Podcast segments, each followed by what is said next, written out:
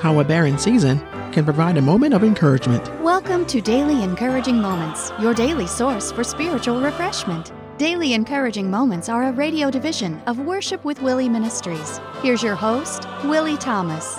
We read in Genesis chapter 1, verses 11 through 13. And God said, Let the earth bring forth grass, the herb yielding seed, and the fruit tree yielding fruit after his kind, whose seed is in itself upon the earth. And it was so. And the earth brought forth grass, and herb yielding seed after his kind, and the tree yielding fruit, whose seed was in itself after his kind.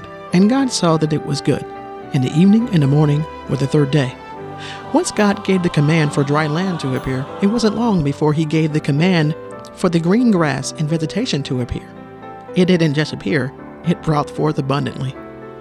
We sometimes feel that our lives are barren and fruitless, but we should remember that barren times are for a season, but fruitfulness is forever. If we just wait for God, He will command an abundant blessing, which will give us a fruitful season and a moment of encouragement. For more information or to search our archive, visit www.worshipwithwillie.org forward slash daily encouraging moments. Tune in again and stay encouraged.